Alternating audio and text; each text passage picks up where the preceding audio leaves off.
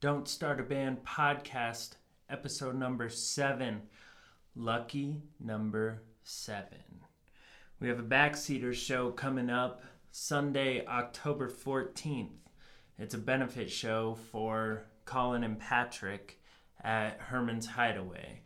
The proceeds from the show will be going to Patrick and his family for his medical bills and to Colin's family as well. On this installment of the Don't Start a Band podcast, I have with me Taylor Hahn of Hahn Audio. He has recorded the Backseaters, If I Fail, The Anchor, The Burial Plot, and many, many, many more bands. He's a super nice guy, super fun, super cool, and I'm sure this podcast is going to be super awesome. So, Taylor Hahn.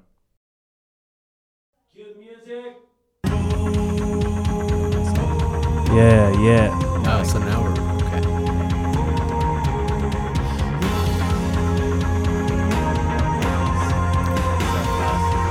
Oh, Power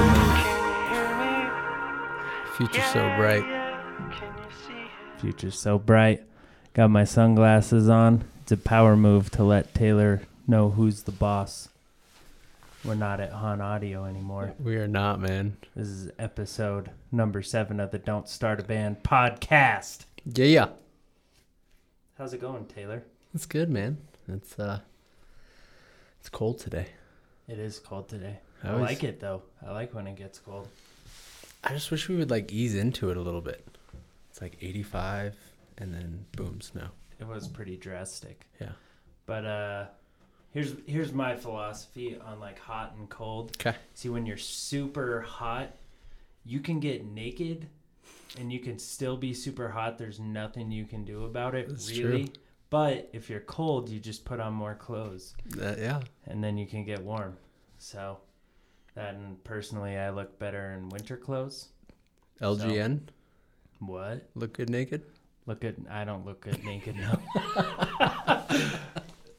no, I look better with a, a sweatshirt and jeans on. Okay. You Alright. you look you look pretty good and everything. Oh, thank you. Yeah. Did you uh did you get that summer bod you were looking for? I know you were golfing a lot. Oh, You so- gotta have a pretty good bod to golf. To be a Hmm. serious golfer. I'm not a serious golfer. It's Oh, okay. it's my hobby. Trump's a serious golfer. He's got a nice bod for a seventy year old man. He might be better at golf than me For though. a seventy year old Cheeto. Yeah. Oh man. He'll probably see this. Hopefully. Because you know what'll happen is the Queen of England, of the UK, will probably be like, yo, this kid in Colorado in your United States is calling you a Cheeto. And she knows you because your record blew up in Europe. Exactly.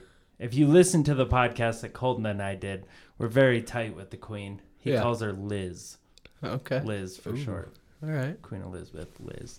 She, uh, we went into this whole thing where we talked about how she uses bath bombs, and uh, listens listens to our record and drinks wine in the bathtub. All right. It's, you know, nice little vivid image we put on. You should send her like a backseater's robe. Oh my god, that'd be tight. Like our new shirt, it'd be all black, Yeah. silky black Mhm. with the little ghost. There you go. We can make it super short too, so our old cheekies can drop out the bottom. Oh man. Oh, wow. Haven't said anything like that on the podcast. I've kept it. I've kept it pretty cool for the first six episodes. So, but this is lucky number seven. Yes, sir. I can't put my. Are you feeling lucky? Why can't you put your elbows down? no. I was I had my hands in front of my mouth, and that doesn't go well. All right, you're the recording uh, guy. So, Yeah. so uh, let's start from the beginning. Okay. Tell us how Mr. Han came to be. Well, it all started. Tell us about when Han was solo. Uh, uh, it's actually almost 29 years to the day. My birthday's on Saturday. You're gonna be 29. I'm gonna be 29. Yeah. Damn. Getting old, man. See, that sounds old, but for me, like 29, you're gonna be 30, but I'm gonna be 25, which I never thought it'd be 25. I thought it'd be 18, and that would be it. You're not gonna. Oh. No, man. Twenty nine. Just 29. wouldn't age after 18. But most of these bands, some of these bands are giving me gray hairs already. Which ones? All of them. Thanks. Every single one of them. No, I'm just kidding. But uh um well, I think it started when uh I played guitar. I got a guitar when I was in 5th grade. It was an acoustic Yamaha. I got it for Christmas. And I had no idea how to play it or how it worked. I just thought it was cool when I hit the string and moved the tuning peg. That It went cool. burn, burn, until I uh, went way too tight and it snapped the string. And I was like, I just broke my brand new guitar. It's done. I haven't even had it for 30 minutes and it's broken. And I didn't think you could go buy new strings. Oh, For yeah. guitars, I was It's just like- done. It's done. It's completely broken now. And uh, I was so pissed off because it's Christmas Day and nothing's open. So you Oh, can't yeah. can't go get new strings. And that's how you learned how to play a five-string guitar. Yep. Yep. Um, but no, uh, yeah, I went into music lessons. At, it was back when Mars Music was around. Um, they're out of business now. Sounds familiar. Yeah. And uh, yeah, just played guitar. Um, played a lot of punk rock, a lot of Green Day, like Mike said, and a lot of Blink One Eighty Two. And just just kept playing. And then I think it was sophomore year in high school. I met Patrick Carney, and he was in my science class, and he would always air drum. And in science class, they have the like the hardwood floors, Oh yeah, so you can get that tap. and going. you would just his feet. That's all you would hear. That's funny. and Mr. Emerson, our science teacher, was like, "Patrick, stop it!" And but so we just started hanging out, and his stepdad played in a band, and Yeah. his stepdad was the drummer, so the drums were at the house, and the guitar players left their stuff there, and we would go down when no one was home, and uh, pretty sure it was a Marshall JCM. It was all tube, and had no idea how to turn it on. I was just like flipping switches. That's And, funny. uh, we would just jam. We'd play like Three Days Grace, Yeah. and uh, So by sophomore year, you'd learn how to play guitar pretty well, yeah, I think so. decently well. Decently, definitely. Three Days Grace, they're the pinnacle of guitars. yes, yeah. It's incredibly technical stuff. Yeah. And, but uh, yeah, and we just you know we started playing, and then um, we started Unroyal Blood, and I think we were banned for about three four months, and then we almost broke up. And because Patrick asked out one of my exes, and I wasn't too happy about that.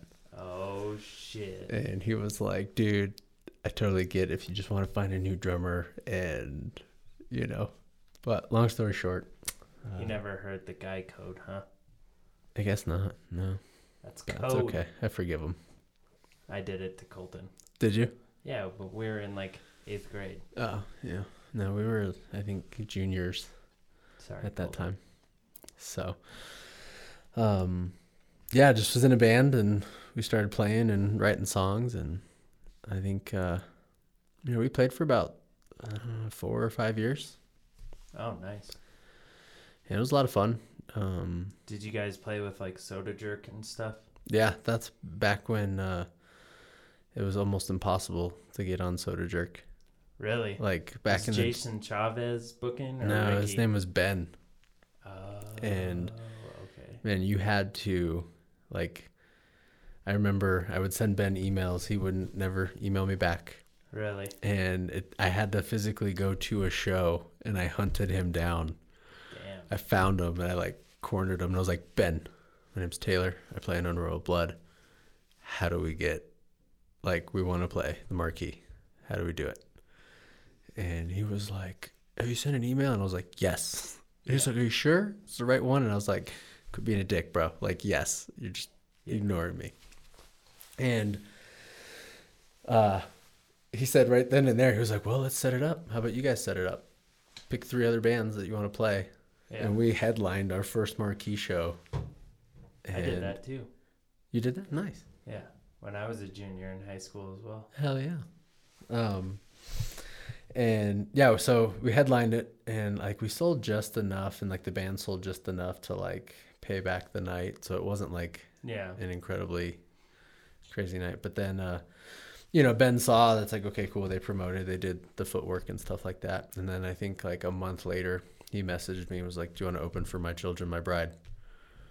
Back when they would put you on uh, national act shows. Yeah. And That it was, happen no mo. it was like sick. Yeah, I'll totally open for MyChildren MyBride. And then we opened for Dance Gavin Dance as well at the Marquee. Really? Mm-hmm. Like when Johnny Craig was playing with them? Or had Johnny Craig already been kicked out the first time? Um, I want to say he was there. When did he get kicked out? I don't know. Dude's an ass. Because I think it had to have been like 2009 or 2010 when we played it. I couldn't tell you. Hmm, I don't know. But it was cool opening for them.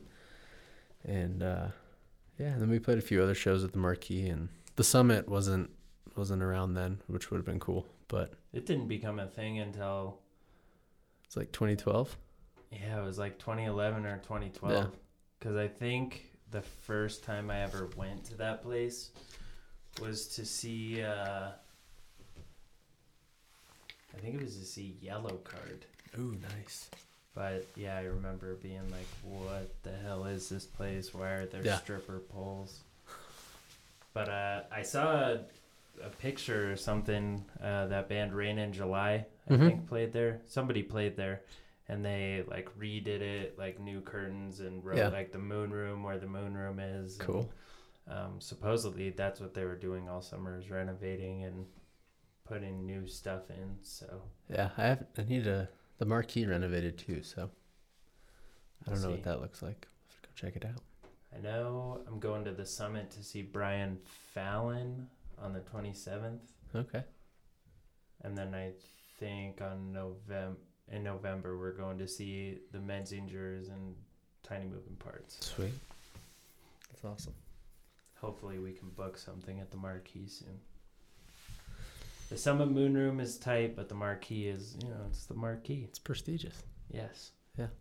Love See, it. when we played the Marquee, well, when I was a junior in high school, I was in uh, my second band, Yeah. Writing Right, and I emailed them a bunch of times and just asked them if we could get on a show. And then I said, fuck this. And the lady who was booking at the time, her name was Ricky. Yeah. Um, she left, Yeah. went to Live Nation, and now she's booking again for all those venues, which Nice. is kind of cool. Yeah. But I said, all right, I need a new approach. So I just found all the bands, Yeah. got them to agree on a day, and then uh, and then hit her up, and I was like, hey, we want this day. These bands are playing. Yeah. It's happening. And Cool. she just said, done. Sell Nice. tickets. So Cool. now we go through Jeff. Sweet. I haven't met Jeff yet, but He's a super nice guy. nice. But uh so is that is that where it stopped was on the Royal Blood? Um, yeah, for me, it's we got to a point where it was just like I think where every band is gets sometimes, and it's just like, all right, cool. Like, do we take the next step and invest into you know touring and getting a van, getting a trailer, and Yeah. you know really going after it, um, or you know, do you break up and get a real job and you know and You uh, didn't get a real job. no, never had a real job. I mean, you're you, don't get me wrong, the studio is like as serious as serious gets, Yeah. but that ain't no real No. job. definitely not. But we got to a point and uh, I decided I was interning at a studio and going to school for it and stuff like that. And I just said, "Hey guys, I think this is my my final chapter with being in a band, and I'm gonna go go the studio route." And Where did you go to school for recording? uh, it was an intern program at Spiked Audio. It was actually in Highlands Ranch, not too not too far from where we are right now. So, Really? yeah. Was it at like a guy's house or yeah, his whole basement was completely redone. oh damn. and makes made my studio just Yeah. Yeah. So Even the one now? yeah it's just like it was like Damn. Did he million have like dollar the glass? win- oh yeah every Oh, okay. Had multiple rooms. The house. Does it seem like this is coming down? This microphone? probably. I I feel like I just keep slouching more and more and more to get in front of it. All right. And yeah, I did. I did two years with him, and that was that was pretty much my life, man. Like I remember I had a girlfriend Mhm. at that moment, but like I don't ever remember really hanging out with her or like literally I would show up to that studio at like 9, 10 o'clock in the morning, and I would leave at like midnight, one a.m. Yeah. and I was just like, I want to be there for everything. I don't care if a band's like loading in. I Yeah. just want to be there for it and just soak up as much as I can. And uh, the first like six months, it was just a lot of like just sitting and watching, sitting and watching. You weren't even miking anything up yet? Um, we were miking drums and stuff like that, but like I hadn't ran a session or anything like okay. that. So it was just a lot of like, I remember I think I got to like the six month mark and I was just kind of like, this kind of sucks. Like I'm not doing anything. Like when a band is tracking, and then literally one day he was like, "All right, I'm going upstairs. Taylor, session's yours." And I was like, "What? Like you're just throwing me to the wolves right now?" See, I don't pay enough attention. That would be the point where I'd go, uh, I don't know what you've been doing the past six months. Yeah, no, it was, and thankfully, like I was literally like watching everything, taking notes, and See, maybe if it was the board. recording, I'd be a little bit better. yeah, and yeah, the I think the band, they were like a rock, like an alternative rock band, so it wasn't like something too technical, um, just very four four drums, and we were tracking guitars, and we were using like a line six, or no, it was like a Boss like GT four at the Just time. Just going through the head. just going through the pedal. Like we're in like even pedal into the interface. yeah, just Oh like my. like you would like a Helix nowadays or an Axe-Fx. Okay. So, but it probably sounds. That's pretty much what we do. Did you re? Were you reamping Nope. stuff thing? I mean, we could, but for that session, no. Like it probably sounds it sounded horrible. Oh damn. So, and the player was probably awesome, but I was probably really bad at. Like, oh, that was a great take. Sounds awesome. You don't do that anymore. No. You're very, you're very forward. Yeah. See, even when it's a good take, the thing about Taylor is when it's a bad take, he tells you it's a bad take, and when it's a good take, instead of saying, "That was good, man," he just goes, "Again, we're gonna do that again, and again," Yep. and you just do it again and again and again until you go to the next part. Yeah. But that's the thing that makes you like your record six months from now. Very true. So I like everything on our record, good. every little bit of it. Every even the stick drop that I forgot to take out. I wasn't gonna bring that up. Uh, no, but every uh, you're very good with notes and doing. Here's your commercial for Han Audio. ooh, let's hear it. Taylor is very good when you specify what you're looking to get out of your recording, what you want the feeling to be, and every note that you make for him uh, in the finishing stages of the process. He's very meticulous in getting you what you want and not just saying, well, I know better and I'm going to do this and I'm going to do this and, you know, chopping it all up. So that's where Taylor is. Uh, he's a good music producer, recording engineer, and sometimes songwriter. Sometimes longer. But I'm only as good as you guys, so Oh, stop. We try. you try. You guys do great.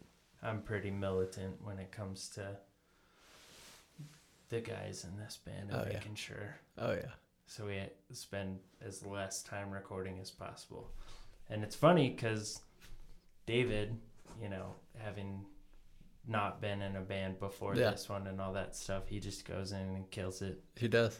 He killed He's- it. Yeah, he's insane. I'm excited to see what he's gonna do for the next batch of songs Heck yeah. because I've been kind of writing some weird stuff. All right. Like it's backseaters, Yeah. but a little weird. like structures and stuff. So I think it's good. You're supposed to keep changing and evolving. yeah, try. All right. So, what made you want to get into recording? Um, I think it was. So my band, uh, we had recorded at Spiked Audio, where I ended up doing my internship, and I think we did our like second EP at the time, and Guitar Center had a sale on like a Line Six, two channel. It was actually a one channel interface. It was uh, an instrument and an XLR, and came with like Ableton, I think. And I just got it because I wanted to record demos. I think it was like seventy bucks oh, nice. and I just wanted to like record riff ideas and just got to the point like like I figured out how to use Ableton like well enough to get a session going and get you know tempos and stuff like that and I had something like demoed out and I called Patrick and I said bring your drum set over um and he brought his kid over and I called Michael the guy who owns Spiked and I said hey where can I put this one microphone that's going to sound the best to try to, you know, Mhm. capture the best overall drum sound? And he told me, and it was just kind of like a never ending quest to be like, how good can I make this with one microphone? Damn, I should just call you if I can get the pointers for free. We talk on the phone all the time. I know. I don't know why I don't ask. and uh, yeah, it just kind of turned into that, and and then I think uh, I got a little ambitious and was like, I'm gonna go get an eight channel mic pre now, Oh damn. and I think I bought a PreSonus, and it came with Cubase. I think I had the thing for like three weeks, and then I switched to Pro Tools, Yeah. and I was like, only because that's I had talked to Michael, um, and uh, he was like, "Well, if you're gonna do the intern program, you probably want to be on Pro Tools because that's what we're using, and Yeah. it'd be stupid for you to learn Pro Tools and then go home to something else." Yeah. See, my take on like maybe this is just because I'm a dummy, but there's like Pro Tools and there's Logic. Yeah. And I've watched people use Logic and I've used Pro Tools. And to me, Pro Tools is like iPhone and Logic is like Android. Because Logic looks very like there's just too much stuff. Like Yeah. too many windows, too many lines. Yeah, Like it bothers me. yeah, But like Pro Tools, it's a little more laid out, a little easier to find things. yeah. I, I mean, Although I just discovered the other day, for the people who are listening, it probably won't make any sense. But you know how when you do a fade out, when you initially put it in, it's just like a yeah, you know diagonal line. uh huh, Well, I learned the other day because I accidentally double clicked it how to make it like a more like a skateboard ramp. okay, yeah. Yeah. So I learned I learned how to do that. Can change the curve. accident. Yeah, it was pretty badass. I was pretty excited. Hell yeah. No, I remember. Yeah, that's fades make all the difference. Yes. So um, especially um, uh, for uh, what are my favorite things called? The swells. Swells. The swells. The swells. That's gonna be my next band name. The swells. That's trademarked. I feel Not like trademarked. I feel like you gotta be like just like a beach vibe. The swells. It'll be like uh, snowboard, snow surfing. There you go. Colorado. Are you a Colorado native? I am. Born and raised, Mm. huh? I've moved quite a bit, but I was was born here. So, Where else did you move to? I lived in Arizona. I've lived in Texas. Is that why I've- you're tan? No. Oh. I'm tan because I'm part Italian and I play golf outside. Oh yeah, So that explains it. yeah, I have a sweet tan line though. From it's pretty bad. From your golf shirts. Yep. I wear golf shorts, but I don't golf. Golf shorts are nice. My khaki shorts. Yeah. They're uh, they're golf shorts from Walmart. They're fifteen bucks, Hell yeah. and they're super soft, but they hold stains really well. You mean like Like Defend? if you get something on those shorts, they're fucked. Oh, really? Oh, okay. Yeah. Hold. Okay. That's the downside to them. Yeah. Um, we we we kind of went off topic there for a second, but uh, Yeah, so- recording. Oh, Yeah. how you got into recording? yeah, and yeah, just literally did the intern program and started with a line six, and then went to a Profire twenty six twenty six. It was just an eight channel mic pre, and would go direct in for guitars through it, and um, yeah, record mics to it, or you know, record drum mics and stuff like that. And I think I only had like six mics at the time, so there was no spot mic on the hi hat or the ride. And if a drummer came in with like five toms, I was like, "Do you really play this one? Yeah, that's exactly what I would say. Like, do we do I need to mic this one? Are you not gonna hit it?" And uh, yeah, So I know this is your podcast, but I eagerly want to tell you this story because I feel like it'll make me sound like very creative. okay, So sorry to, you know, hijack your podcast. But the when I first started doing backseater songs, yeah, I had an interface, but it was it had a line to put a guitar cable Mhm. like quarter inch yeah, and it had one for a microphone. Yeah. And then I think the other one was a headphone jack. okay, And I was recording into GarageBand. okay, So what I did is the interface that's behind you that we use for practice, okay, how it has the two speaker cables coming out. yeah, So I had those speaker cables running into this thing I got from Radio Shack that took two quarter inches and made one quarter inch. And I plugged that into the interface and then used all those channels to record drums Dang. with vocal mics. yeah, So like all that power was being shoved into that tiny little quarter inch slot. And that's how I did the drums on the first uh, backseaters. So did demos. it come in just as a stereo channel? I can't remember. Okay. But that's pretty innovative, right? Hey, it's it's just summing I everything into into a through a tiny little it was like a little avid interface it came with a free trial of pro tools but i was like fuck pro tools i'm gonna use garageband there you go. Oh, and then i i got studio one for a little while Yep. and i think i recorded like the final versions of the first backseaters demos in that Yeah. and then i got pro tools and Your life Yeah. has changed. I don't even know is studio one good Um, I mean, they're all kind of they all do the same thing. Like some people are like, "Oh, you have Pro Tools. It's Yeah. gonna sound awesome." And it's like yeah Pro Tools doesn't technically give you a sound, yeah and neither does Logic or Ableton or anything like that. They're just all they're just all DAWs that are tools for making making music. Duh. DAW. D A W.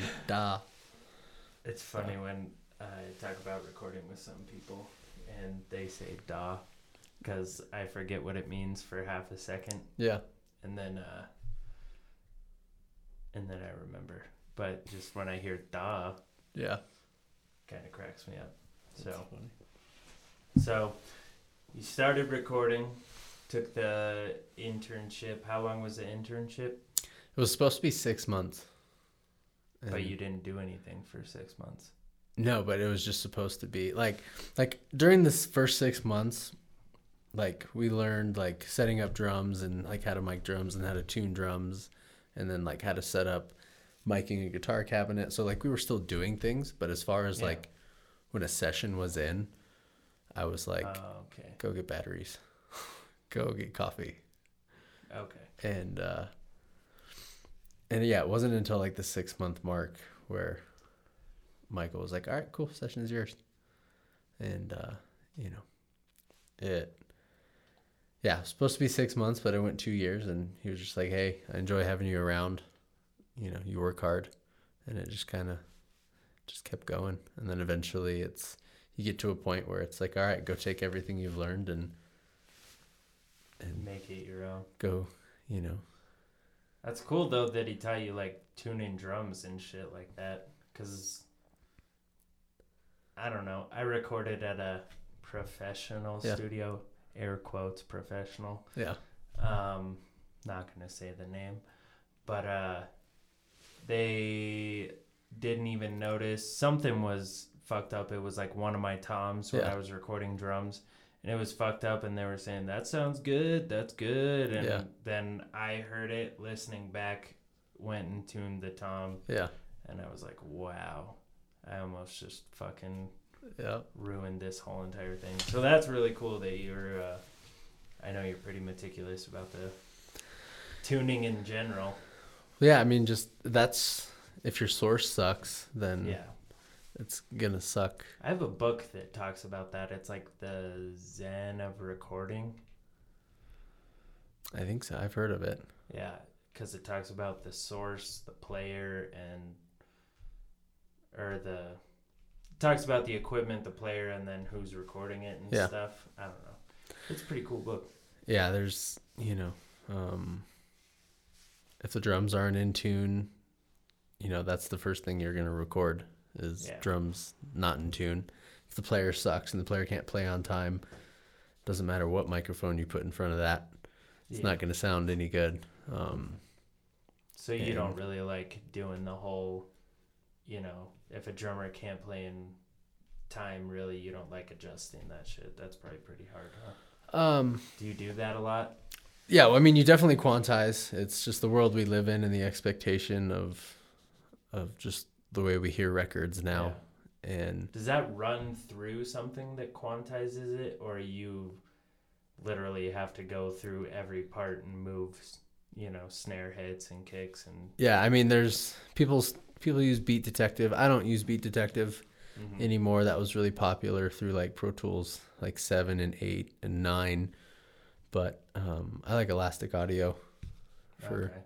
for moving drums and uh but yeah i mean you're moving hits and kick drums and and everything Yeah. so it's it's something that gets done all the time and some some bands um you know more bands kind of like yourself the backseaters it's you guys are more of an emotional band and more of it has this type of feel to it so sometimes certain bands when you lock them to a grid it just doesn't sound as good anymore You're emotional, man.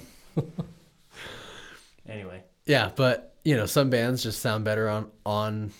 There's a difference between being on the click and then playing with the click. yeah. And most of the metal bands I record, you know, you got to have it snap to a grid. You know, Yeah, with I've sixty. definitely noticed that. Yeah. Um, but you know, some of the bands like Tommy Fried and the Sound or like Roy Catlin, um, you know, those guys, I won't snap them to a grid most of the time Yeah. Just because it kind of loses a little bit of a feel. So So- us, you do like half to the. Yeah, like I won't, you know, and David's a killer drummer already, Yeah. so it's I don't have. To He plays to. with the click live now. That's like, good. He plays with it all the time. Yeah, And we did so.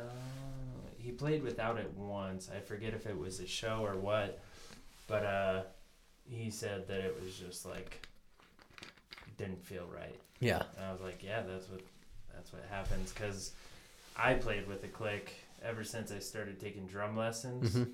So I used it the whole time throughout every band I played with, yeah, and it's definitely unnerving trying to record something, especially with no click, yeah, and like even playing live because you just worry about it the whole time. So. But the biggest thing with him, like doing it live, is I had to tell him that like I'm not the drummer, Yeah. so I'm trying to focus on what I'm doing. yeah. So like I will fit to your tempo. Mhm. Just stick to your click. Don't Yeah. follow me because Yeah. I will lead you in the wrong direction.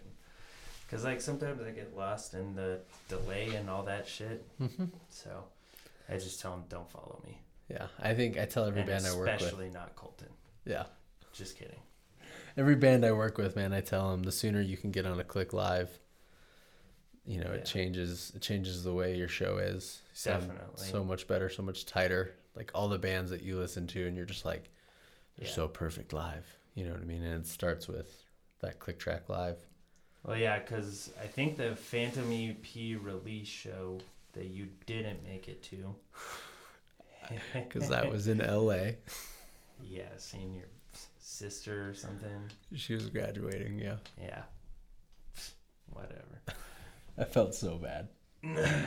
Well, you should have had her postpone the graduation.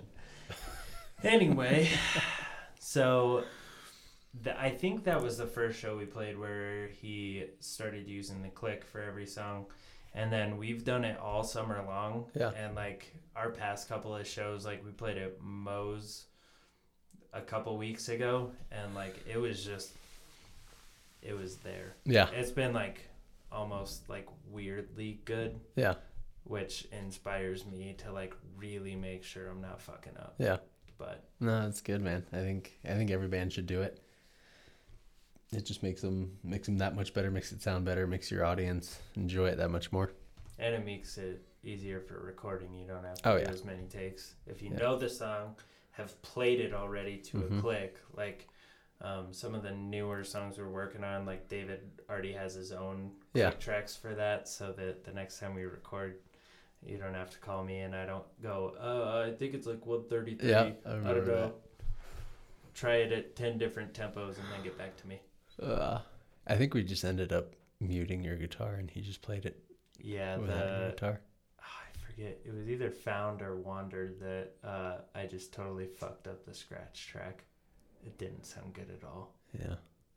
I can't remember if for Wander did we even do a demo for that? We had to have because I always need something Yeah. to map off of. I might have did just like a quick demo. I remember, like AJ from the Burial Plot, Mm-hmm. he just records straight to a click. Like he's like, don't even give me the scratch guitar.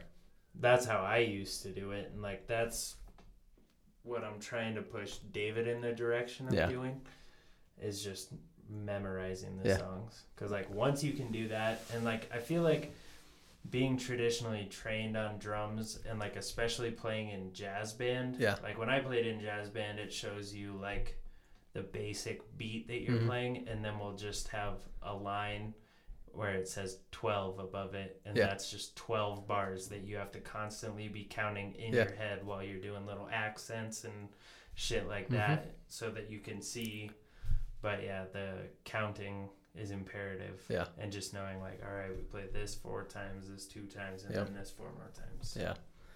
And yeah yeah, AJ always comes in. And he's just like, mute the guitar. I don't even want to hear it. And I was like, well, I was like, I'll mute it in your headphones, but I still need Yeah. a scratch from Rob or something to hmm just so I know where we're at. Yeah, he. Uh, I saw him a couple weeks ago, and he said that he started his. Uh, he either started or was gonna start playing with the Click Live too. Yeah, I just sent him. I think it was. I think it was last month. Um, the how many records have we done? Three, two. I think we've done two records, and I had to pull hard drives to go to the old record and built all click tracks for them, Mm-hmm. and built click tracks for the the newest record we did. And yeah, he's gonna start doing it, but he's he's a machine. That dude is Yeah, so tight with a click. yeah, he's cool Oh yeah. for sure. All those guys in Burial Plot. Wes, I didn't know Wes was in another band. Sun Survivor, yeah. Yeah, they played at that for the Fallen Dream show. I think Hell it yeah. was them. Yeah. but And he Yeah. owns the Brutal Poodle. he owns it. Yeah. he is the owner. Yeah. and then does Rob work there? I think Rob just hangs out there all the time. Oh, he does. Yeah. Okay.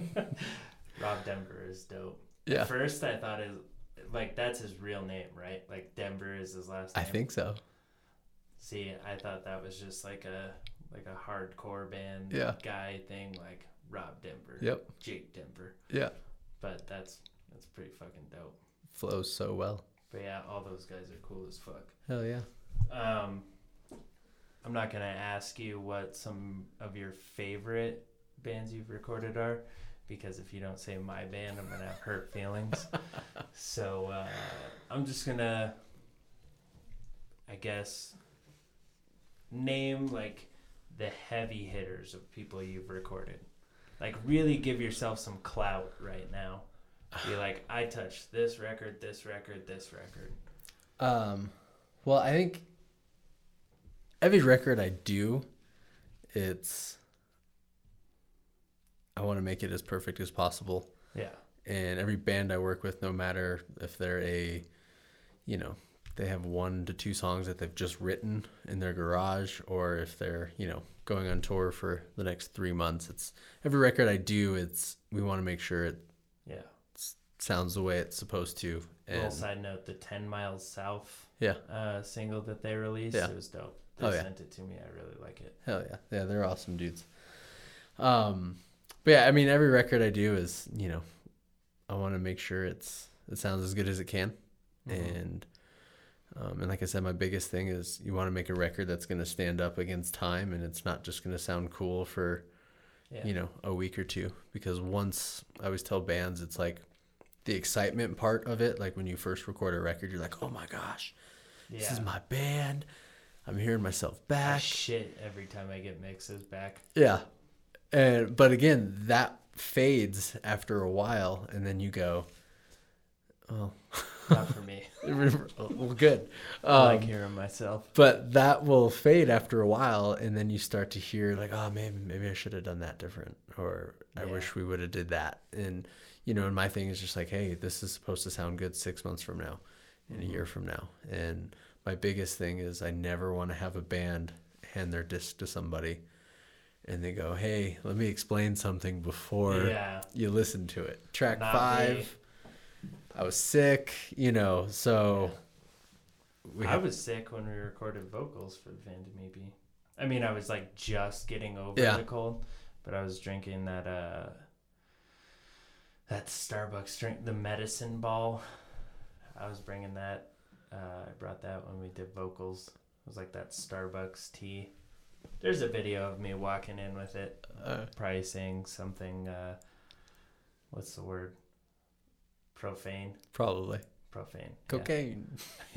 Walking in with my, my sunglasses and my Starbucks. Yep. So basic white girl. Dude, get your pumpkin spice latte? basic as fuck. You should just. I have put together a pretty good folder of outtakes from Have the you? recording process. Oh man. There's definitely some things I forgot that I said. Oh, that was a good week. Um, I but mean, no. I don't think I can release it. Oh, okay. Like, I don't think people can see that. Yeah. I think everything that. It's not like bad to where people would hate me Yeah. per se. They would just go, oh, oh, okay, um, okay. Because like in the backseaters, I don't even say bad words in the songs, and I've been really trying not to say bad words live too. Yeah. But podcast, I drop them f's. Yeah, you do. I don't Ugh. give a f. Man. Um, but yeah. The Anyway, clout um, bands you've recorded. Drop them names. drop them names. Um, well, the backseaters, obviously. I should have wore one of your shirts tonight. I need to give you a new one. I'm down. Um, They're like tight. Ooh. make your chesticles like tool tight, because that's sh- medium. Um, That's how I like them. Yeah, kinda. Okay. I don't know. They make me look good. I wear a large now, Yeah. so it, if I look good, you're gonna look pretty good. Oh, thanks. You're a good looking dude. Thanks.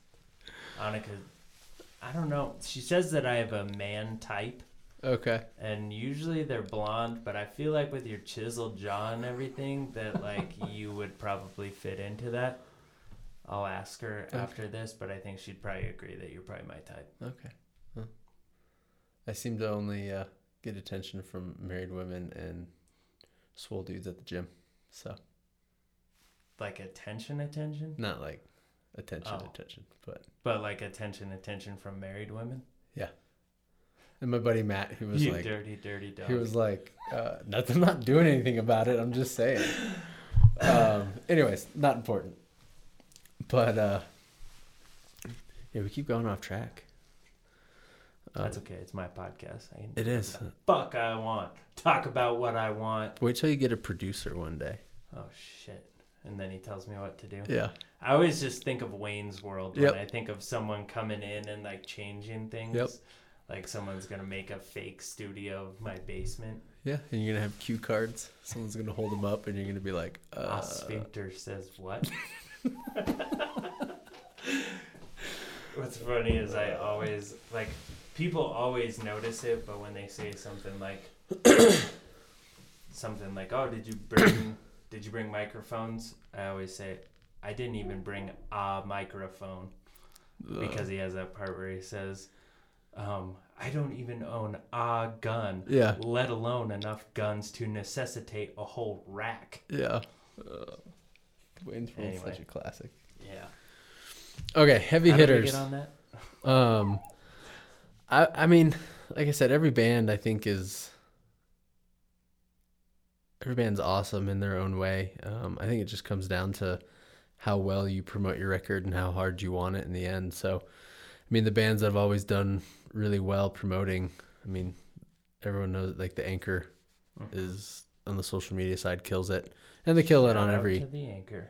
What's up? Shout out Yes. to the anchor. um, you know they the way they run their social media and just how they set up their tours and stuff like that you know they are you know what i think right now in the world we live in on a local level bands should try to model that as much as possible just how they promote and and how they attack the social media side because that's They kill it for sure. yeah and that's that's the world we live in whether Yeah. you like it or not Yeah, the I mean, the way you've explained it to me and the way it looks from the outside is like they are basically the product of what will survive nowadays Yeah. because they have their self-sustaining thing that Mhm.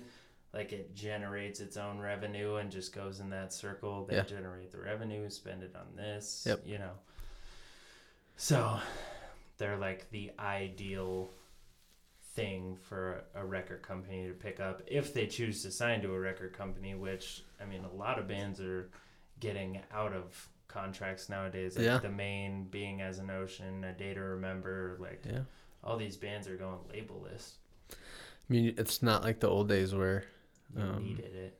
the connections to people are so much easier now through social media, yeah. And you can just, you know, send emails and phone calls now, and you don't need someone, you know. most of it's distribution i think when Yeah, a lot of people sign distribution deals, um, and I always like my new joke is just like, bands in general are just T-shirt companies that play music. basically. You know, it's like you make all your money off merch and you know playing shows and stuff like that. And you know with things like Spotify and Apple Music and stuff like that there's not a lot of on a local level and on like an indie level just the money isn't there as much for yeah. buying music. I think it's like point zero zero zero six cents for every listen. Yeah. Like not even barely even a decimal Yeah. so which you know it sucks but that's it's the world we live in and do you that- still buy cds and stuff Man, I haven't. Best Buy doesn't even sell CDs anymore. I know. I I, went into Best Buy the other night looking for the new Death Cab for Cutie, and Yeah. story so far, this little kid, this young man, Yeah. was standing at the front. I walk in, and uh, he goes, "Hey, can I help you find anything?" And I said, "Yeah, I need. Um, I'm looking for your CDs." And he goes, "You mean like the ones you put stuff on?" And I said, no, the ones that already have stuff on them and are in the package Yeah. already. And he goes, Oh, we don't sell those anymore. Yeah. You still buy those? And I just went, Thanks, and left the building. Yeah. But uh, Yeah, I was think like, Target is uh Oh, theirs is they're the only ones that are they're Um, falling by the wayside too though like every time i go in there it's like the um, greatest hits of this band you know the ones that it'll have a picture of the band and then it has like their name in the gray and um, Yeah. yeah it's just greatest hits and then you know whoever's at the top yeah. Yeah man, I can't I don't know. I can't think of like the last CD that I actually bought in like Best Buy or store. I don't remember. So, do you buy music on Apple or do you mostly just stream? Mostly just stream. Um, it's You're just a real piece of work, you know that? I know. um, I have, you know, I'll definitely, um, I have a few records on on Apple and iTunes, but not many people know this, but iTunes is gonna go music buying lists next year. Get the fuck out Yeah, of here. I- What do you mean music buying list? Like you can't buy Everything's it, you're gonna go gonna streaming. stream Yeah, everything's going on Apple. Music? Yeah. Like iTunes, like where you Get the- physically So like what's gonna happen to all the music I already have purchased? it'll stay in your library, but you just won't have like you won't be able to just physically just I want to buy that song. You just ruined my fucking night. Jesus. Everything's going streaming, man, Yeah. or vinyl. Vinyl's and back. cassettes. You know, cassettes never sounded good. I know it's like a memorabilia thing, Yeah. but like I've listened to Tom Petty's Full Moon Fever on uh on tape Yeah. and on a CD. Yeah. And CD's still better. Oh yeah, The tape sucks. Yeah. God, I cannot believe that. yeah. I think this uh, last time last I read was, I think yeah, 2019. They were gonna go. So do you think bands are just gonna stop putting out physical copies altogether? Um, n- uh, Or do you think they'll still make them and only sell them on tours? I think I mean if I was a band in 2018, that would be my my like that's that would be my game plan of like all right Yeah. we're gonna go streaming and we'll do a run of three four hundred and if people want to buy them like on our like on a website or something Yeah. and you can physically email you know not email send them a CD Mhm. you know that would be the route I would go but Yeah. you know, and to have them at local shows and and stuff like that. But yeah, everything is Spotify. I mean, it's the same with the movie business too. You look at Netflix and You know what's funny is it's actually gonna save me money because it is. I do this thing where I will pre-order like okay, Death Cab for Cutie for Yeah. instance. Their new album, Thank You for Today, I pre-ordered it Mhm. on iTunes. Yeah. Purchased it and then bought the physical copy of the CD and then I'm gonna buy the vinyl as Yeah. well. All right. It'll cut one of those uh, ten dollar copies out of there. Yeah. I just like I figure if I keep buying the shit, they'll keep making it. I know that's not the truth, but Yeah, but not man, it's when people can just unlock their phone and go to Spotify now and be like, "Ooh, Jay Z's not on Spotify. some artists are not, you know, Taylor Swift wasn't for a while." Fuck And- Taylor Swift. She decided to have a Denver show the night of our Phantom EP release show. Fuck you, Taylor Swift. oh shit. Uh, low battery. How low are we talking here? Oh, Probably at 10 or uh, 20%. Do you think if we just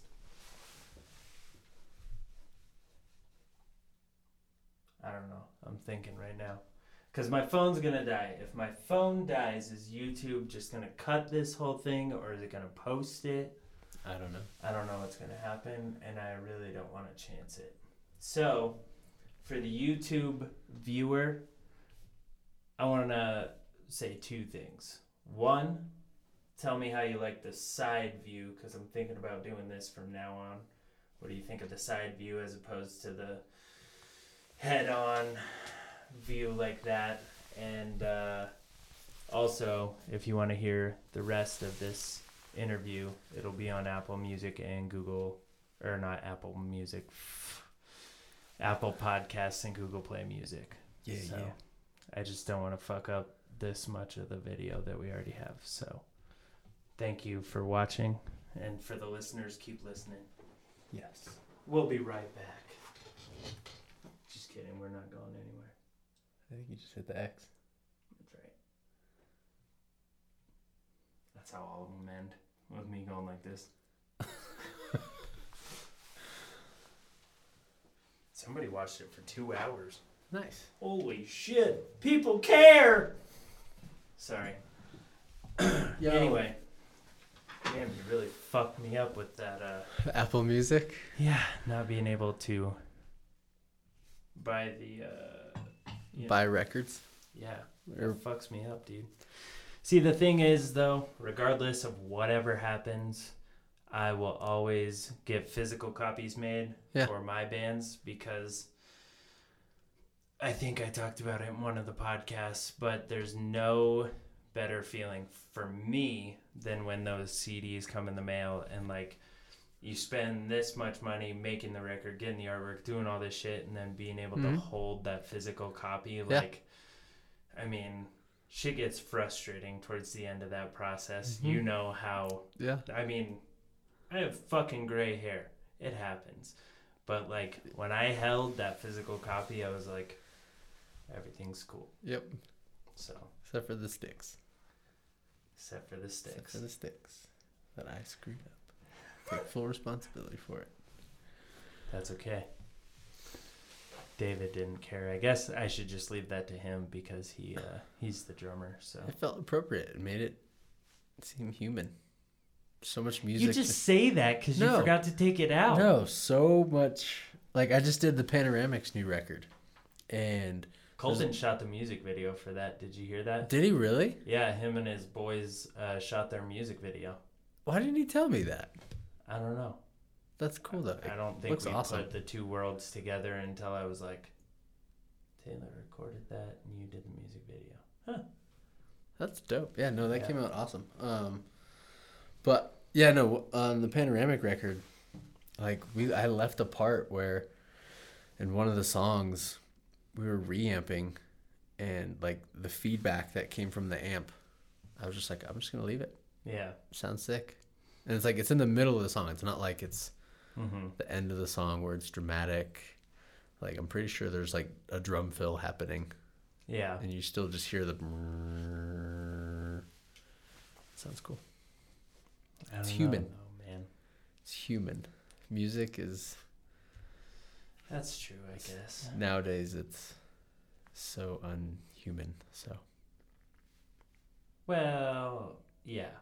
I would say so, definitely. There are some aspects that are uh, not human for sure, but would you say like playing with like the pedals I use, like doing chorus reverb, delay and stuff, does that make it not human? Because technically I'm still playing it and putting it no, I think together. it's no, it's so human. It's you know because again, it's they're all tools that help create Yeah. the sound. What I mean is like some of the records we listen to, man, they're so produced and so oh, yeah. you know quantized and on the grid and which it's they sound cool and they have a cool sound for it um, and i think there's certain bands where it really you know like we were talking earlier it's like some bands sound better on the grid hmm and then some bands just sound better playing with the click Yeah. you know and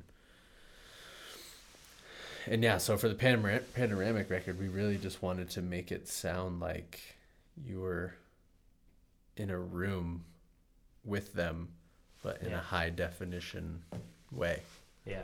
you know what i mean because when you play live you know other than your volume knob Yeah. you know or if you have a noise gate you know you're gonna that's gonna get turned off um but it's still not like you still have the humming of from your amp Yeah. you know lightly of course That's pretty but badass though for a heavier band nowadays, right?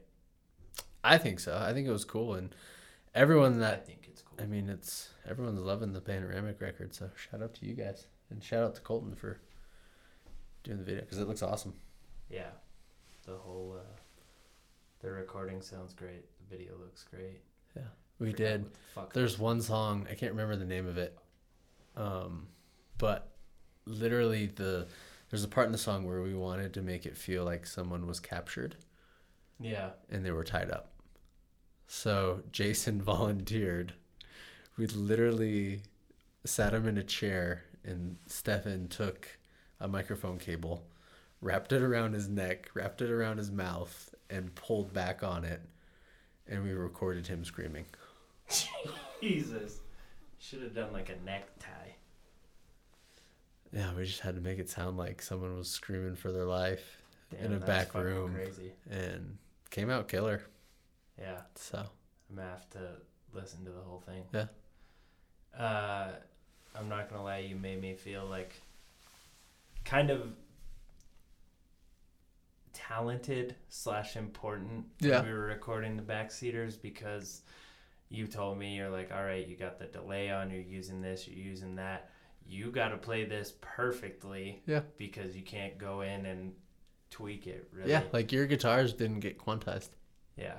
Because it's see, like I think that's badass. you can't like once I start like if I start elastic audioing, Well, you know, especially the EBow too. yeah, like fa- like if you're using a phaser pedal or like a delay and it has a certain time to it, Mm-hmm. if I start nudging something, it's gonna you know Yeah. mess something else up. So it was just one of those things of like, all right, you're playing to the click, Yeah. and you have to play it well. And if you play it wrong, you're gonna hear it. Which is why I was like, cool again Yeah. And again. I think it was badass. Yeah. But uh for the people who haven't seen the making of the Phantom EP, what was it like working with the backseaters? You can be honest. It sucked. It's the worst Those guys week of my life. bitches. No, I'm just kidding. No, man, you guys are a blast. It's, um, I mean, you always, you always have something stupid and hilarious at the same time Yeah, to say. I do my best. you do, you do good. And then David's just so quiet. And it's just like, yeah, no, that's good. I like it. And then yeah, Colton is just he holds it down. Yeah. So He's very I don't know that I've ever seen Colton like freak out. yeah, Like get uh out of sorts, I guess. yeah, He's always just like cool and collected. Yeah. I think it comes from all the camping trips he takes by himself. Because well, he's got to do that with you as band dad. What do you mean? I'm just kidding. Because I freak out. and Yeah, he's 'cause you got to be the stable one. Lose your mind, and David's it's just like introvert kid. it's like I was the same thing, man. I can't tell you how many times I screamed at Patrick. It's awkward doing that, Like- especially like when you've been friends with them for years and years. I think it makes it okay. Yeah. Yeah. But I remember there was one show we played. I'm calling Patrick out on it right now, so I love you, bro. Um I think and drummers do this all the time, but he like changed a part of the song like on the fly live Yeah. and it like threw us all off and we had practice like a couple days later and he didn't show up for it. And I drove to his house Oh shit. and he was playing video games. and I was just at, I'm sure I said a bunch of just colorful words at that time and I was just like, "What the f, bro? Like we need to practice. Like you need to practice. You're screwing up at shows." And he was like, "Oh, I'm messing up that bad. Why don't you just find a new drummer?" I was like, and then I remember Justin was with us, with me, uh, the guitar player. And I was like, "You know what? Fine. Maybe we will." and it Oh, was like Jesus. just like a total like high school just blow up meltdown and then Did you I, guys all have seamed out hair? uh, he did He did. because i used to scream at him because i would like load ins at five and he would have to straighten his hair and he'd be late Oh damn. like dude it was 2008 bro I know. I had fucking long hair in 2008. yeah I was never allowed to do the whole scene thing. oh yeah no patrick Shout out to my mom for never letting me do that. yeah um Thank you. Yeah he would always straighten his hair for the shows and he wore tight pants and I still wear tight pants. i mean yeah but it was like that was like the girl pants Yeah, phase Mike and I talked about that. How, oh yeah No, yeah, guys used to wear girls' pants. I never did that. I can say I never did that. So Yeah, I never. I bought like the Hot Topic jeans, and those were like my stage jeans because they were a little flexible. I wore Hot Topic jeans for a while as well. Yeah, so. But anyway, recording the backseaters. It was fun. That was a great time. Um, like I said, you guys are. Um, it's fun recording bands that that want it and that want to actually do something with it, and um, you know, because there's there's some people I record um, where it's uh, you know, it's I always ask every time a band comes into my studio, I'm like, hey, what's the goal? You know, what's the end goal here for this record? You know, do we want to tour the world and be famous rock stars and blow up in Europe? And I have two rap guys in Europe right now that are killing it, actually. Really? DJ Zenus and Ramon. So shout out to you guys in Europe. They're in Vienna right now.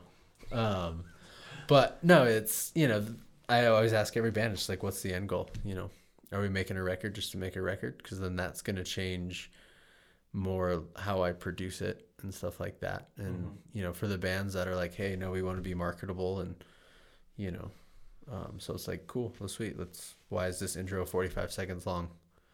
you Yeah. know why you know let's cut this in half cut that in half shorten it and and that's the biggest thing i think locally with some bands it's like it's not a question of like if it's a bad song it's more of just arrangements and Mhm. and my band was i mean back in the day we're like just break down sick let's play it for 32 bars Oh damn. you know and it's just like stupid Yeah. um, but you know there's A lot of bands do that where it goes into the breakdown and then it cuts that halftime Yeah. and then cuts that halftime.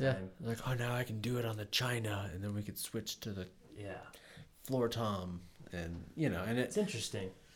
It, it happens all the time and that's why i always ask it's just like all right what's the goal for the record here guys Yeah. you know um obviously when i have i call them viking metal bands but i record some um just the like european amon amarth style Oh, okay. bands and Yeah. you know they have seven minute songs but that's that's the style of the genre you know what i mean Yeah. so i'm not gonna As long as that's what they're going yeah for. you know what i mean? That's why i was asked. It's just like you know what are we going for here guys? Um you know then you have bands like you know the anchor if i fail you guys that are you know they want to be marketable.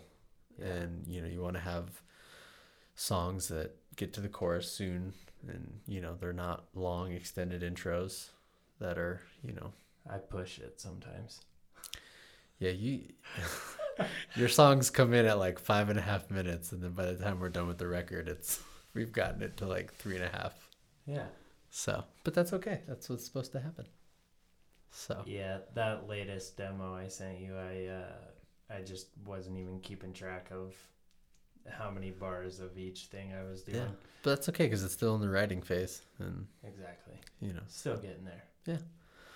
Um, I totally forgot the initial question, but Working with us, uh, and then you were talking about bands' goals. oh yeah, you know, it's it's just cool to work with bands that that just want it and and want to be heard, and you know, and not not be like, cool, I'm stoked for your five best friends to hear this. Yeah. record, you know, and so, because again, it's as much as sometimes I think I promote or push the record harder than some bands push their own record Yeah. because it's just like, man, like you guys are a talented band. It's you guys are a good band. People should hear this, and it's Mhm. just like I recorded it, so I want people to hear this, Yeah. and uh, so I can't even tell you how many times in the process of like releasing the EP and like sending it to people and like all Yeah. this shit, I've definitely dropped your name every single time. Cool. So, appreciate it. but yeah, I've uh, I've put it as like background music to everything. Phantom is the intro song Yeah. to this.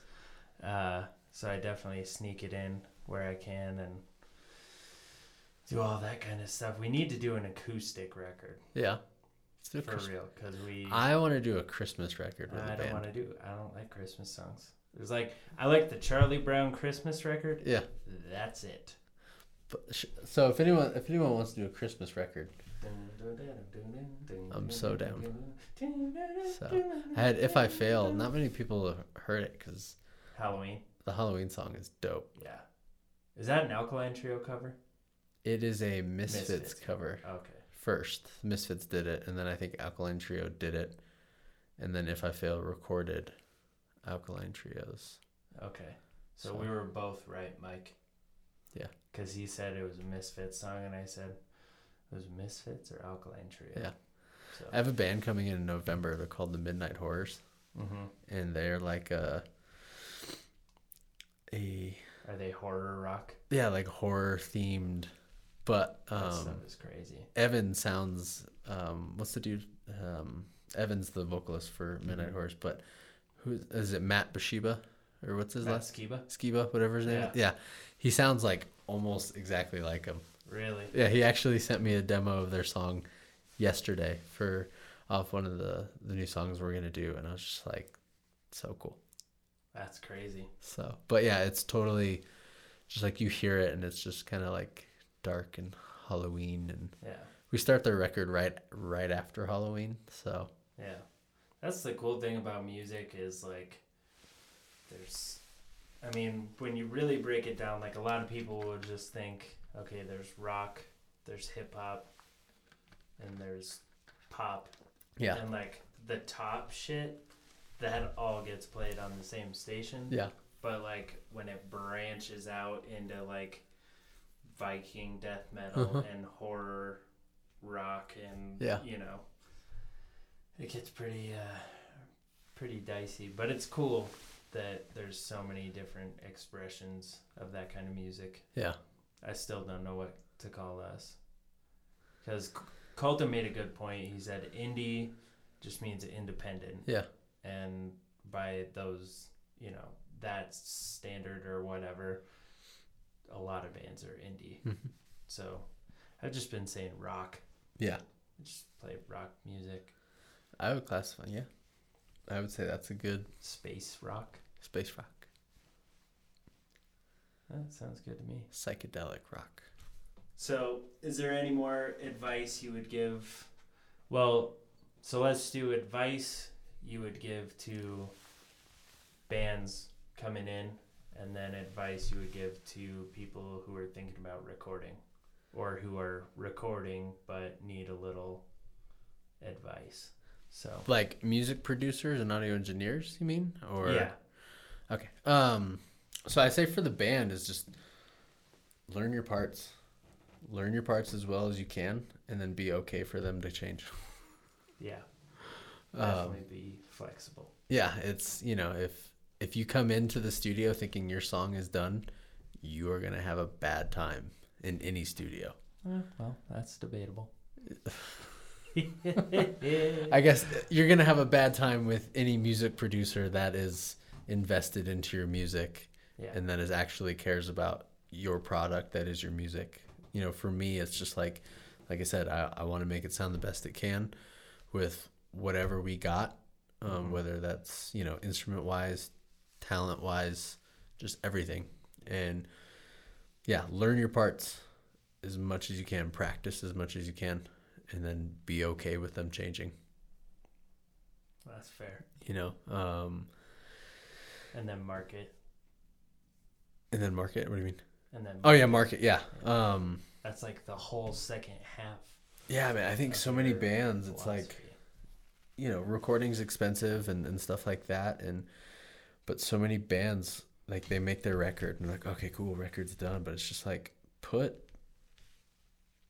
a grand 1500 aside for marketing yeah. you know and it's just like you know using facebook um, marketing and stuff like that instagram marketing and stuff like that and you know and buying you know it's the reality of the world is you know you you buy on to these you know like you can i'm pretty sure you could pay an alternative press to Yeah. run uh, a post for you you know what i mean and it's just like Yeah. Have that money set aside to get your album looked at. You know what I mean? And it's you know, your band is a business and I always tell people the sooner I always tell bands the sooner you start running your band as a business, the more successful you'll be. Yeah. And you know, so A lot Got- of people don't realize that promotion and stuff is half the battle. Because most people, they just see it as an annoying ad and, you know, whatever that they see. But, like, because they just think we just record and play shows Yeah. and expect, you know, and tell them to come to all our shows. Yeah. But no, the promotion and the ads and the everything is definitely, I would say, half the battle at least a third of the battle. Live promotion, and writing, and recording. Yeah. Well, I mean, the I think if there's a part I think in every band's like local band career wise, like when you get to the point where we're just like you're not just selling your normal 10 to 12 tickets to your friends. Yeah. You know what I mean? And then it turns into oh, we have fans coming. Like I don't know you, Mm-hmm. but you like our music and you want to come to our show and you want to buy a ticket. Yeah. You know what I mean? And that's where, you know what I mean? Because it's like your 10 to 12 friends aren't going to pay your cell phone bill. No. You know what I mean? So No. it's like promote your band, promote your product that is your music, get people to come to your shows, and you'll be more successful. Yeah. You know, but it all starts with that, you know. And I'm going to plug myself. It all starts first with your product, which is your music. So whether it's with me at Han Audio or uh, any other studio, is get it recorded and recorded well Yeah. because that is your product. And if it sucks, no one's gonna want to buy it. Well, it's crazy, and I'm. I don't like to call myself ignorant, but Yeah. like you know, our first like full length album, Yeah. it was indie rockish, Yeah. like lo-fi, whatever. But I can definitely say for anyone who's like recording at home and likes that lo-fi quality, and you're like, no, no, no, no this is what we're going for. You're wrong Yeah, because ever since we recorded with you and put out the Phantom EP, like the response is more of a holy shit rather than a oh yeah that's that's pretty good. yeah, But it's like it's definitely I think it also changes your standards as a band because like we put out this EP and it's professional, so now we want to play it professional Yeah. as well. You know what I mean? There's not this lackadaisical wiggle room, you know. Mhm. So I think for anyone looking for advice on that, it's imperative that you have a professional product. yeah, yeah. So I guess to put a bow on it, man, it's just like for bands coming in into any studio, it's just just learn your parts, learn them well, and and be okay with them changing. Um, and then yeah, the, once the record's done, promote it and pro- promote it well. Um, and then as far as you know, a music producer, um, you know, coming up, working with a band, the best advice I can give you is is learn your craft well. Yeah. Um, you know, learn um, learn how to tune drums. Learn, you know, that guitar intonation and setup is key. You know, learn how to, you know, take take vocal lessons, learn how to work with with vocalists and, you know, helping them with melodies and yeah. helping them with harmonies and stuff like that cuz you know, that's that's what you're working with all the time. And if you're not good at that, how are you supposed to help someone that may not be very good at that Mm-hmm. make a record? I you know. think that's what definitely adds the music producer onto your audio engineer. Yeah. You know, title. Yeah, and um and don't chase. I mean, I'd like to say that every record that I do has a unique sound um because that's the band. Yeah. Um and I sit down with bands and I go, "Okay, you know, what kind of record are we making? You know, what type of sound do we want to go for? How do we want the drums to sound? How do we want the guitars to sound?" You know, uh I think that's that's so key because it's like um you know, you don't want to pump out the same sounding record with four different bands. Some people do. Yeah, a lot of people do. And my big thing is longevity. Yeah. Is is you know, I've been able to do this for 8 years now. Um, you know, and the last 4 of it I think being successful in my eyes. Um, but I think it all starts with you know, giving a unique sound to whatever band I'm working with. You know, yeah, I have, you know, my go-tos and what I think are starting points, but Yeah. you know, every band is different. Every band sounds different. Well, you know, I think and correct me if I'm wrong, but the you doing an internship with that Hmm. what was it called? Spiked audio. Spiked audio as opposed to just going to um, University of Colorado Denver or Yeah. whatever for recording arts. No disrespect to them, but like I feel like I want to say this right. So you definitely learned a unique way to pander's the wrong word, but to work with the band to develop their sound and do their thing and make it their record as Yeah. opposed to learning how to record what to do and just doing that same process every time like it's a fucking science experiment and just pushing it out. Yeah, you know, and I look at the, you know, the superior drummers and like the get good drum stuff, which they all sound great and they're all, you know, awesome for writing and stuff like that, and they're great for what I call the bedroom producer.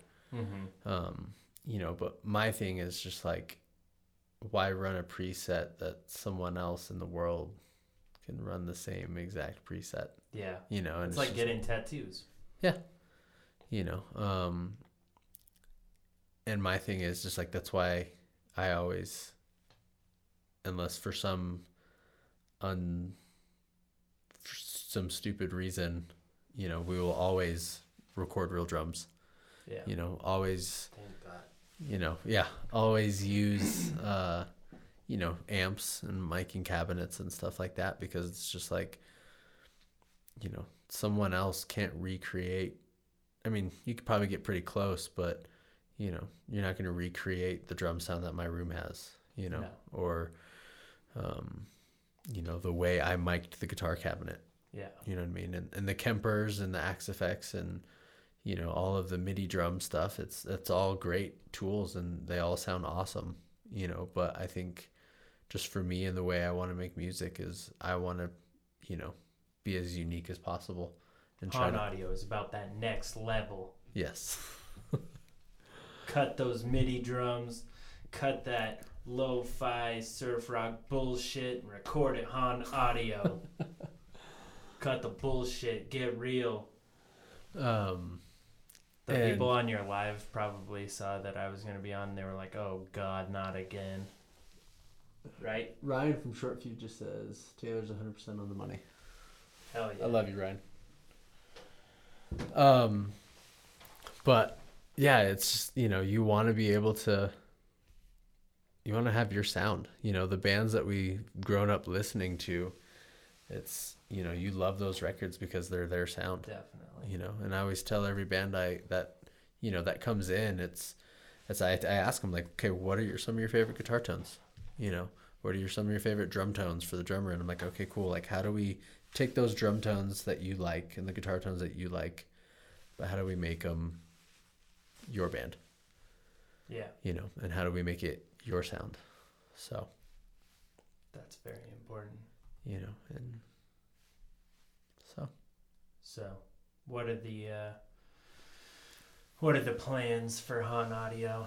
I know we've talked a couple times about you looking into getting a different space and Yeah, all that well- kind of stuff. Where are you at right now? we will uh we will be in a new studio next year.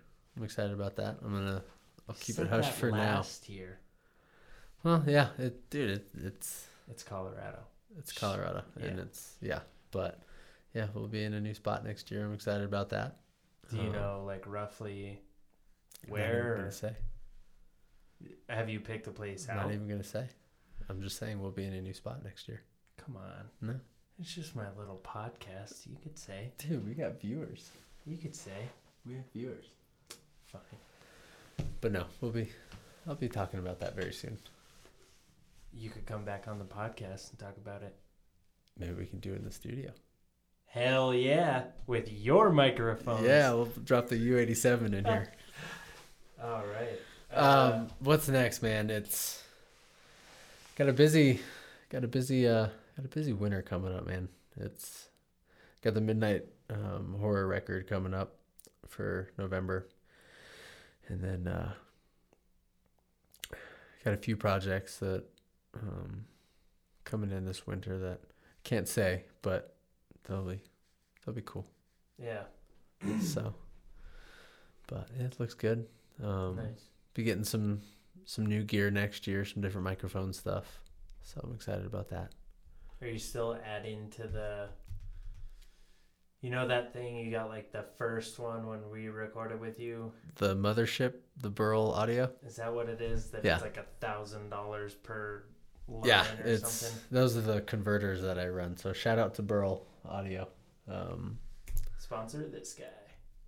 yeah. Um, but no, man, I love those converters. Um, but yeah, they are they're expensive. They're about yeah. for like an eight channel um an eight channel in or output card i think it's like 1600 bucks They've definitely upped the the quality and everything. For oh sure. yeah it's there's they're killer there's some of the best converters Yeah. you could possibly get out there right now yeah. They're super dope. um but man i really for you um music nerds out there a telefunken 251 like What is that? It's just one of the best mics in the world that you could possibly get. Is it like five thousand dollars? Keep going. Ten thousand dollars? Pretty close. Eight thousand seven hundred and fifty dollars? A little, little more. Eleven thousand two hundred and forty-one dollars. Less than that. It's 9400 That was close. But it's. You like how I just pulled those numbers out? I'm good at that. Yeah, you are. Um, but yeah, uh, look into either the, Telefunken. the Telefunken 251 or like a U47. Um, something that just gives a bigger vocal feel. yeah um, like when you hear like the Dave Grohl's, the Dave Grohl's, like I said that plural, but like a lot of Dave Grohl's like vocals and stuff like that. Um, you know, he uses a 251. You know, Adele's I think on a U47. Yeah a lot of oomph. Yeah, just sound killer. It'll. My U87 is amazing, but those two mics will Yeah, trash on a U87. nice. So, um, but yeah, man, just being in the new spot and yeah, a lot of a lot of fun projects coming up. Uh, so excited. Awesome. Well, what song should we uh should we play to take us out? What, What? song do you feel like playing? Uh, Hopefully in like the local-ish area because, you know, I got to either get permission or if it's one of our songs then, you know.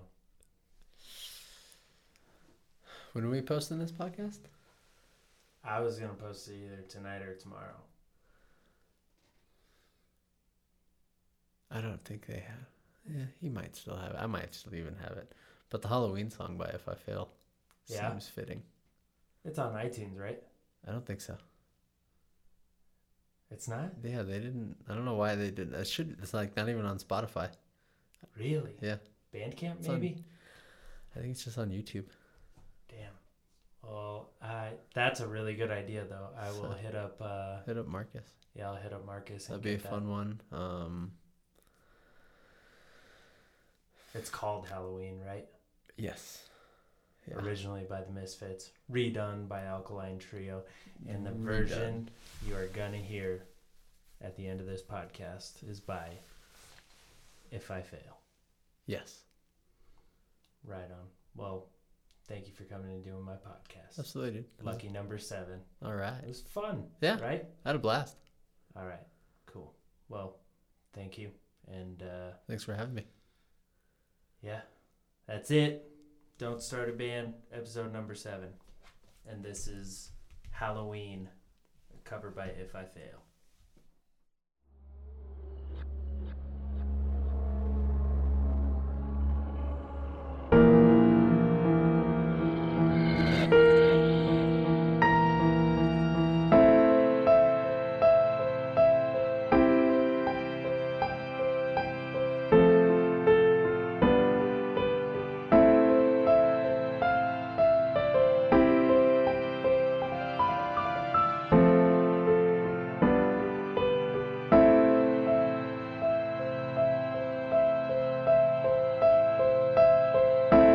Bonfires burning bright, pumpkin faces in the night.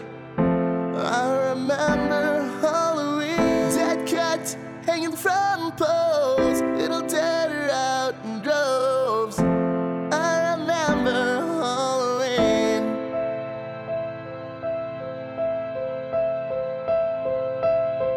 Brown leaved vertigo, where skeletal life is known.